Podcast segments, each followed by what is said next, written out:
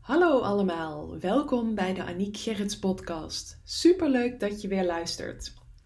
Ik ben Aniek Gerrits, eigenaresse van de Betekenisvolle Vrouw en PhD-researcher aan de Universiteit van Leuven. Dit is de podcast waarin ik kennis, inspiratie en tips met je deel, zodat jij jouw leven onder jouw voorwaarden kunt gaan leven. Een leven vanuit full alignment en echt in je kracht gaan staan waarbij je minder innerlijke conflicten en minder weerstand gaat ervaren. Juist meer toestaan en moeiteloos ontvangen wat je maar wil. Dat is wat ik jou gun. Hoe kun jij alles manifesteren wat jij wil? Hoe zorg je ervoor dat alle leden van Team Mindset dezelfde koers varen? En hoe combineer je het beste van wetenschap met spiritualiteit?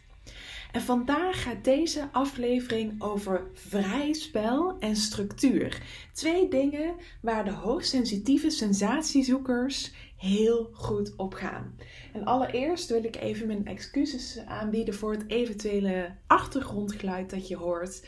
Want er wordt uh, flink gebouwd hier in de omgeving in Amsterdam Noord. Dus het kan zijn dat je wat bouwgeluiden op de achtergrond uh, hoort. Daar kan ik helaas niets aan doen. Dus ik hoop dat het uh, vooral niet vervelend voor je is. Um, nou, daar zitten we dan weer maandagochtend. Ik vind dat zo leuk om een podcast voor je op te mogen nemen. En dan tune ik ook altijd even in van waar kan ik jou deze week het beste bij helpen? Wat mag jij horen? Wat wat voor tips, wat voor inspiratie mag ik je meegeven? ik vind maandag ook altijd zo'n mooie dag om met inspiratie te beginnen. En ehm, nou, zoals je misschien wel weet, geef ik volgende week dinsdag 26 mei uh, mijn maandelijkse online masterclass. En de mei-versie gaat over hoe je een balans vindt tussen hoogsensitief zijn en high sensation seeker zijn. Um, ik heb hier al eerder een podcast over opgenomen, eh, maar ik merk dat het gewoon een onderwerp is waar echt nog heel weinig mensen iets van weten. Ik heb natuurlijk onlangs mijn gratis e-book gelanceerd waarin je de test kunt doen voor zowel hoogsensitiviteit als uh, de sensatiezoeker zijn. En daaruit krijg ik zo ongelooflijk veel reacties van wow, ik heb altijd zeg maar hè, heb ik mezelf geobserveerd, maar nooit heb ik geweten dat er een naam voor was. Nooit heb ik geweten dat, dat, ja, dat ik mezelf nog beter zou kunnen leren begrijpen in dus die combinatie. En ik krijg echt zoveel eye-openers toegestuurd van... Wauw, Aniek, echt, ja, zo fijn om daar gewoon meer over te leren. En dat maakt ook dat ik daar wat meer podcast onlangs over ben gaan opnemen. Omdat ik merk van, oh, het is eigenlijk nog zo, ja, ongegonnen terrein wat dat betreft. Want als je kijkt ook Tracy Cooper, die heeft er onderzoek naar gedaan. Zij heeft um, voortgebouwd op de onderzoeken van hoogsensitiviteit van Elaine Aron. En uh, Aaron heeft natuurlijk in 1996 pas hoogsensitiviteit voor het eerst een naam gegeven. Nou, dat is als je kijkt in vergelijking met andere persoonlijkheidseigenschappen die al tientallen jaren daarvoor werden onderzocht, is dat relatief nog heel kort geleden. Nou, vervolgens zijn natuurlijk heel veel onderzoekers daarop uh, gaan voortbouwen. En toen werd dus ook ontdekt van hé, hey, maar er zijn dus binnen die groep van hoogsensitieve mensen, wat dus 20% van de wereld is, is er nog een clubje van 30% die en hoogsensitief is en dus een sensatiezoeker is. En dat is, soms lijkt dat heel complex, is het misschien ook. Uh, omdat je dus enerzijds heel erg je downtime nodig hebt. En anderzijds soms niet kan wachten om weer risico's te nemen, op avontuur te gaan. Dus hè, dat maakt dat, het, dat, ja, dat daar nog veel onbegrip rondom ontstaat. Vanuit de omgeving, maar ook vanuit mensen zelf. Van, hoe kan het nou dat ik de ene keer bakken vol energie heb, op een festival sta, helemaal los ga, dat ik helemaal niet overprikkeld raak en dat ik dan daarna echt gewoon een doodmusje op de bank ben uh, op het moment dat ik daarvan moet herstellen. En nou, ik zei net al van Tracy Cooper is dus sinds 2016, uh, eh, of heeft zij daar een boek over geschreven en zij is dus daar onderzoek naar gaan doen. Dat is natuurlijk nog helemaal niet zo lang geleden. Dus dat maakt ook dat dat in de kinderschoenen staat. En ja, dat er dus ben ik achtergekomen, um, ja, nog niet zoveel over gedeeld wordt. En omdat ik voel dat het tot zoveel herkenning leidt en dat er zoveel vragen ook zijn bij de mensen die dit zijn. Uh, en hè, sinds ik hier zelf over ben gaan delen in mijn Instagram stories, um, voelde ik heel sterk van, goh, ik zou deze mensen wel heel graag allemaal gewoon willen helpen. Ik zou jullie allemaal willen helpen om gewoon wat meer over jezelf te leren met betrekking tot deze eigenschap. Dus daarom geef ik er dus uh, onder andere een masterclass over. Ik heb de test dus uh, gratis voor je in mijn e-book gezet. Um, zodat je dat in ieder geval al lekker kunt ontdekken van hé, hey, waar herken ik me misschien wel in en waar herken ik me niet in. En ook als je deze podcast na 26 mei hoort, dan is dat geen enkel probleem, want de masterclass blijft altijd onbeperkt beschikbaar. Ook als die gegeven is, kun je hem dus terugkijken. En daarvoor kun je naar www.debetekenisvollevrouw.nl slash masterclasses gaan. En dan staat die helemaal onderaan op het moment dat je na 26 mei deze podcast hoort. Vandaag gaan we het dus hebben over waar um, hoogsensitieve sensatiezoekers door gedreven worden. En dat zijn twee dingen. Enerzijds is dat vrij spel en anderzijds is dat structuur. En hier zie je ook weer van. Ehm, dat lijken twee uitersten. Dat zijn ook twee uitersten. En beide hebben ze nodig. Want het hoogsensitieve gedeelte gaat heel goed op structuur. Maar die sensatiezoeker die heeft echt vrij spel nodig. En als je dan ook kijkt, hè, want uh, Tracy Cooper onder andere dus ook over deze groep mensen beschrijft, dan zegt ze ook van nou, de sensitieve sensatiezoeker is gewoon een aardig complex persoon. Nou, complex, dat klinkt vaak heel negatief. Uh, zie het vooral niet als negatief. Het is gewoon Ehm, op het moment dat je daarin goed begrijpt, dan weet je gewoon wat je nodig hebt. En waarom het complex wordt genoemd, is omdat ze dus e-, enerzijds die quiet time nodig hebben, uh, ver weg van alles en iedereen, helemaal op jezelf zijn, om een moment later weer klaar te zijn voor avontuur en dingen weer willen ontdekken. En dat maakt dat het complex is. Uh, niet, voor, niet alleen voor jezelf, um, maar het kan ook zijn dat voor je omgeving dat soms uh, ja, ingewikkeld lijkt. En um, nou, ik ervaar het zelf helemaal niet als dat ik een complex um, persoonlijkheid ben of dat ik er last van heb. Ik heb alleen maar juist dat door er veel over te lezen en te leren, kan ik nog zoveel beter nu voor mezelf zorgen. En ik snap mezelf ook gewoon echt heel veel beter.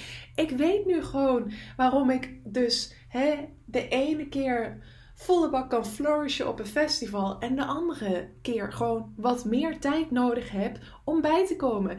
Ik weet dat ik fantastisch ga op familieweekenden, op vriendenweekenden. Maar ik weet nu ook dat ik tijdens die dagen gewoon even wat downtime voor mezelf moet inregelen. Want dan laat ik weer op en dan ben ik vervolgens weer lekker energiek. Um, op het moment dat ik dus omringd ben door andere mensen. Nou, als je dan kijkt naar hè, vrij spel en uh, structuur, dan gaat het eigenlijk al terug naar onze kindertijd. Want sens sensitieve sensatiezoekende kinderen, hè, die zijn dan al gebaat bij vrij spel en structuur.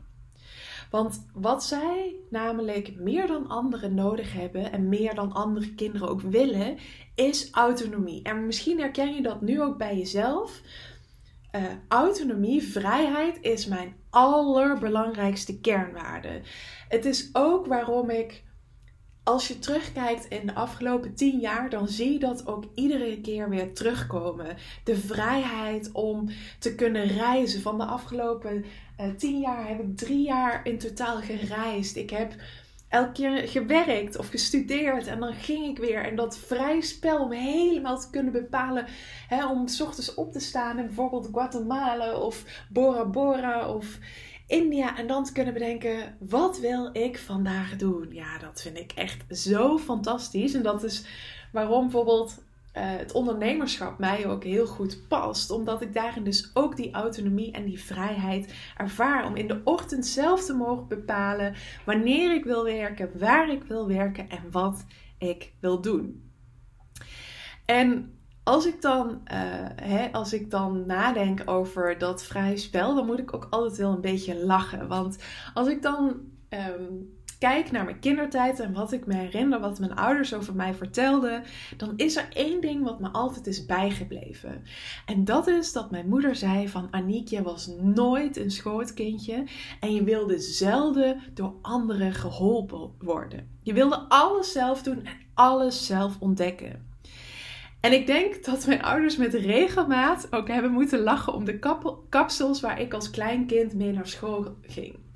Want ik was dus echt zo'n kind wat, wat in haar haar deed, wat speltjes in haar deed. Uh, echt helemaal op mijn manier. En ook daarin, hè, want een van de vier eigenschappen van de sensatiezoeker is om nieuwe dingen te ontdekken. En dat kon ik dus echt heel goed met kapsels. Ik kon gewoon ja, dan gewoon ochtends voor de spiegel staan en dan helemaal bedenken uh, van, uh, goh, zou ik niet iets nieuws kunnen doen? En dan ging ik weer een vlechtje proberen of een lintje er doorheen of speltjes of glitters of, nou ja, wat dat betreft hebben mijn ouders mij daar ook altijd heel erg vrij in gelaten. En um, ik zie dat ook wel terug in de latere leeftijd. Want ik denk dat ik ja, wel sinds mijn dertiende altijd mijn haren uh, geverfd heb gehad. Echt van paars tot bruin met een rode gloed, tot uiteindelijk dan weer blond.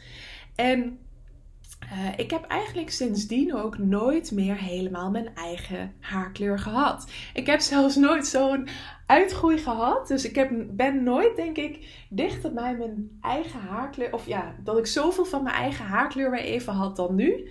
Want ik ben voor het laatst in oktober naar de kapper geweest. Tussen de camperreis en voordat we gingen backpacken tijdens onze wereldreis. En toen ik terugkwam van de reis, toen, toen stelde ik de kapper een beetje uit. Want ik dacht, nou dat ga ik straks wel doen. Zitten lekker in Amsterdam. Ehm, en op dat moment kwam de lockdown. Dus ja, ik ben nu donkerder dan ik in tijden ben geweest. Ik heb al lange tijd dus uh, niet zoveel van mijn eigen haarkleur gehad. Maar daarin zie ik dus ook van, oh ja, ik wilde altijd nieuwe dingen ontdekken. Ook met kapsels, met haarkleuren.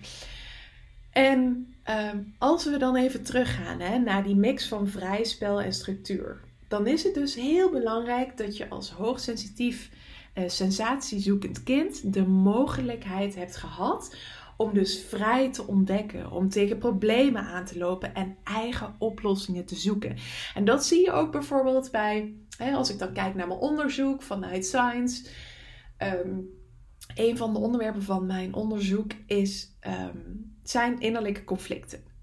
En innerlijke conflicten die los je op door um, zelf op zoek te gaan naar oplossingen en daarin keuzes te durven maken en er verantwoordelijkheid over te durven nemen. Want op dat moment ga je in je eigen kracht staan. En ga je dus ook die innerlijke vrijheid voor jezelf creëren. En dat is als kind dus ook zo belangrijk dat je tegen conflicten aanloopt, maar dat je hè, tegen problemen aanloopt, maar dat je zelf gaat leren om je eigen oplossingen te zoeken. Dus dat betekent ook als je tijdens je vrij spel, als stel dat ik een keer mijn haar echt foei lelijk had geverfd. Of mijn kapsel zat totaal niet. En ik kreeg daar een opmerking over. Dan was dat aan mij om daar um, ja, mijn bezinning in te vinden. Om daar uh, niets van aan te trekken. Of juist er wel iets mee te doen. Dat ik misschien iets, iets meer over mijn harenkleur ging nadenken. Maar dat was dan niet aan mijn ouders om dat vooraf al te doen, om mij dat niet te laten doen, maar juist gewoon dat zelf te laten ontdekken misschien zelf af en toe even die pijn of die afkeur te voelen. Om vervolgens eigen oplossingen te zoeken. Nou, dan is uh, misschien haarkleur niet het allerbeste voorbeeld. Maar je kunt je voorstellen met vrij spel dat je misschien soms uh, hutten ging bouwen uh, die wel erg avontuurlijk werden, waardoor uh, je bijvoorbeeld viel en, en dat maakte dat, ja, dat je er best wel veel pijn van had of dat je misschien zelfs iets gebroken had, maar dat je zelf moest leren om te ontdekken van hé, hey, binnen vrij spel en het sensatie zoeken hè, moet ik wel ook goed op mijn eigen veiligheid bijvoorbeeld letten. Nou, het gevoel dat je dus die uitdagingen aan kunt, die je op je pad krijgt, is essentieel. En vrij spel hè, staat het kind dan toe om het avontuur op te zoeken, om nieuwe ervaringen op te doen, die hè, voor ieder kind belangrijk zijn, maar in het bijzonder extra belangrijk zijn voor de hoogsensitieve, um, sensatiezoekende kinderen, maar ook volwassenen. En vrij spel betekent dus eigenlijk dat je je eigen activiteiten mag kiezen en persoonlijke keuzes mag maken. En als ik dan terugkijk, dan hebben mijn ouders mij bijvoorbeeld mij ook altijd alle hobby's ehm, laten doen die ik wilde. En ik zie daarin echt ook zo sterk die sensatiezoeker terug. Want als ik terugdenk, dan heb ik op scouting gezeten. Ik heb tien jaar op ballet gezeten. Ik heb gevolleybald. Ik heb getennist. Ik heb gevoetbald. Ik heb een paar jaar op steldans gezeten. Ik heb een blauwe maandag heb ik nog um, salsa dansen gedaan. Ik heb dwarsfluit uh, vijf jaar gespeeld. Blokfluitlessen gehad. Ik heb in het jeugdorkest gezeten. Ehm, dus daarin hè, zag ik ook wel heel duidelijk nu als ik erop terugkijk van ja, dat ik gewoon elke keer weer iets nieuws nodig had. En ik had dus eigenlijk ook altijd wel twee of drie hobby's, vaak twee volgens mij, naast elkaar, soms zelfs drie. En ik denk dat ik die afwisseling ook gewoon nodig had. En daar hebben mijn ouders mij altijd vrij in gelaten. En ik mocht dat ook gewoon uh, allemaal doen. Volgens mij was het wel dan werd, boden ze wel een bepaalde manier van structuur aan dat ik bijvoorbeeld nooit halverwege een jaar mocht stoppen. Dus als ik ergens aan begon, dan moest ik het dat jaar in ieder geval altijd ehm, afmaken. En dat is dus ook meteen, zeg maar, de tegenhanger van vrij spel. Want naast vrij spel is structuur dus ook super belangrijk. En als je dus te veel ongefocuste activiteiten hebt, te veel vrij spel, dan kan dat contraproductief werken. Je hebt dus gewoon als kind, maar waarschijnlijk ook nu, een framework nodig waarbinnen je vrij kunt spelen. En dat geldt voor mij ook echt als volwassene. Want ik, hè, ik eh, kijk nu veel terug naar de kindertijd, zodat je jezelf er beter leert te begrijpen. Maar dit kun je eigenlijk ook gewoon, die lijn kun je doorzetten naar hoe je nu als volwassene bent. Want ik heb nog steeds vrij spel nodig en ik heb nog steeds structuur nodig. En structuur, dat vind ik bijvoorbeeld. Nee, het is nu maandag en de structuur die ik bijvoorbeeld voor een week voor mezelf aanbreng is om iedere maandag soms ook al zondag, op te schrijven wat ik per eh, dag die week wil gaan doen. Dan is het wel zo dat ik binnen wat ik opschrijf ehm, een bepaalde manier van vrij spel weet aan te brengen. Dat als ik bijvoorbeeld, eh, ik noem maar wat, hè, als ik bijvoorbeeld ehm, ik heb een aantal dingen die ik belangrijk vind. En dat is dat ik op maandag bijvoorbeeld een podcast live zet. Dat is dus iets van structuur wat ik niet, waar ik me niet ehm, mezelf geen vrij spel in wil geven dat ik pas op dinsdag of woensdag dat wil doen. Ik heb bijvoorbeeld uh, daarentegen dat ik op donderdag altijd een blog een nieuw blog plaats. Maar vaak schrijf ik dat blog al op maandag. Maandag is voor mij de contentdag. Dan schrijf ik al mijn content en die plan ik dan voor de hele week plan ik die in. Dat betekent dus dat sommige dingen op maandag echt moeten gebeuren, maar zo'n blog, als ik daar dus op maandag of dinsdag of woensdag niet naartoe kom, aan toe kom, om wat voor reden dan ook, dan heb ik dus vrij spel om die donderdagochtend bijvoorbeeld nog te schrijven. Ehm, ik heb bijvoorbeeld ook dat ik maandag is contentdag. Dinsdag dan werk ik altijd aan mijn uh, customer journey. Woensdag en donderdag werk ik zijn standaard mijn PhD dagen. En vrijdag is altijd zelfontwikkelingsdag. Dat is ook mijn, dan uh, heb ik ook altijd mijn financieel uurtje met mezelf. En um, dat betekent dus dat ik een hele vaste structuur heb in mijn dagen. Maar ook daarbinnen is vrij spel. Op het moment dat ik namelijk bijvoorbeeld op donderdag mijn masterclass geef, dan kan het wel eens zijn dat ik die dag gebruik voor Customer Journey of voor um, ontwikkelen. En dan verplaats ik bijvoorbeeld mijn eh, PhD-dag naar de dinsdag. Dus op die manier heb ik een bepaalde structuur, maar daarbinnen kies ik er wel voor om dus vrij spel te hebben in mee te bewegen met wat er op mijn pad komt. En dat kan dus soms zijn dat er ineens een inspired action ontstaat. En dat ik daarin mezelf vrij spel geef om dus die inspired action te volgen. En dan kan het dus zijn dat ik op vrijdag eh, concludeer dat ik misschien niet alle to-do's van die week heb gedaan. Maar uh, dat is dan oké, want daar heb ik zelf voor gekozen. En er zijn altijd standaard een aantal dingen die ik sowieso wel altijd, no matter what, zal doen. En dat is bijvoorbeeld ook, um, ik ga altijd iedere maandag en iedere vrijdag om 10 uur live in mijn online community van mijn training. Van mijn training Your Life, Your Conditions. Dat gaat, no matter what, altijd zal ik daar live gaan om een wekelijkse wijze te delen op maandag en op vrijdag de successen te vieren. En aankomende vrijdag ben ik met de camper weg, lekker tijdens uh, hemelvaart. En ook dan weet ik dus van ja, op vrijdag om 10 uur, dan ga ik live, no matter what. Dus zo zie je van je kunt dus vrij spel en structuur heel goed um, in je werkweek um, voegen. En dat dat dus ook complementair aan elkaar kan zijn. En dat zorgt er dus ook voor van dat je um, eigenlijk beide eigenschappen in jou, dus het hoogsensitieve van structuur en um, dat je vrij spel van de sensatiezoeker, dat je die twee dus allebei ook voldoende voedt. En het bieden van een structuur helpt je dan om dus jouw energie goed te kunnen verspreiden. Goed erover na te denken wat er allemaal gedaan moet worden. En dat geeft je ook een gevoel van veiligheid in wat er van jou wordt verwacht. Dus dat is ook waarom ik dus alles eh, op een to-do-lijst dus voor de hele week schrijf.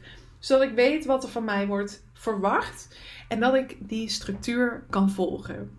En nu ben ik heel benieuwd of jij je hierin herkent. Of je er dingen van terugziet bij jezelf in je jeugd. Hoe je nu je werk inricht. Um, hoe je nu in je privéleven misschien ook wel een, een mix hebt van structuur, maar ook vrij spel. Daar ben ik echt zo benieuwd naar. Dus laat me dat alsjeblieft weten. Als je deze podcast hebt geluisterd, laat me dan even weten wat je allernieuwste inzichten zijn.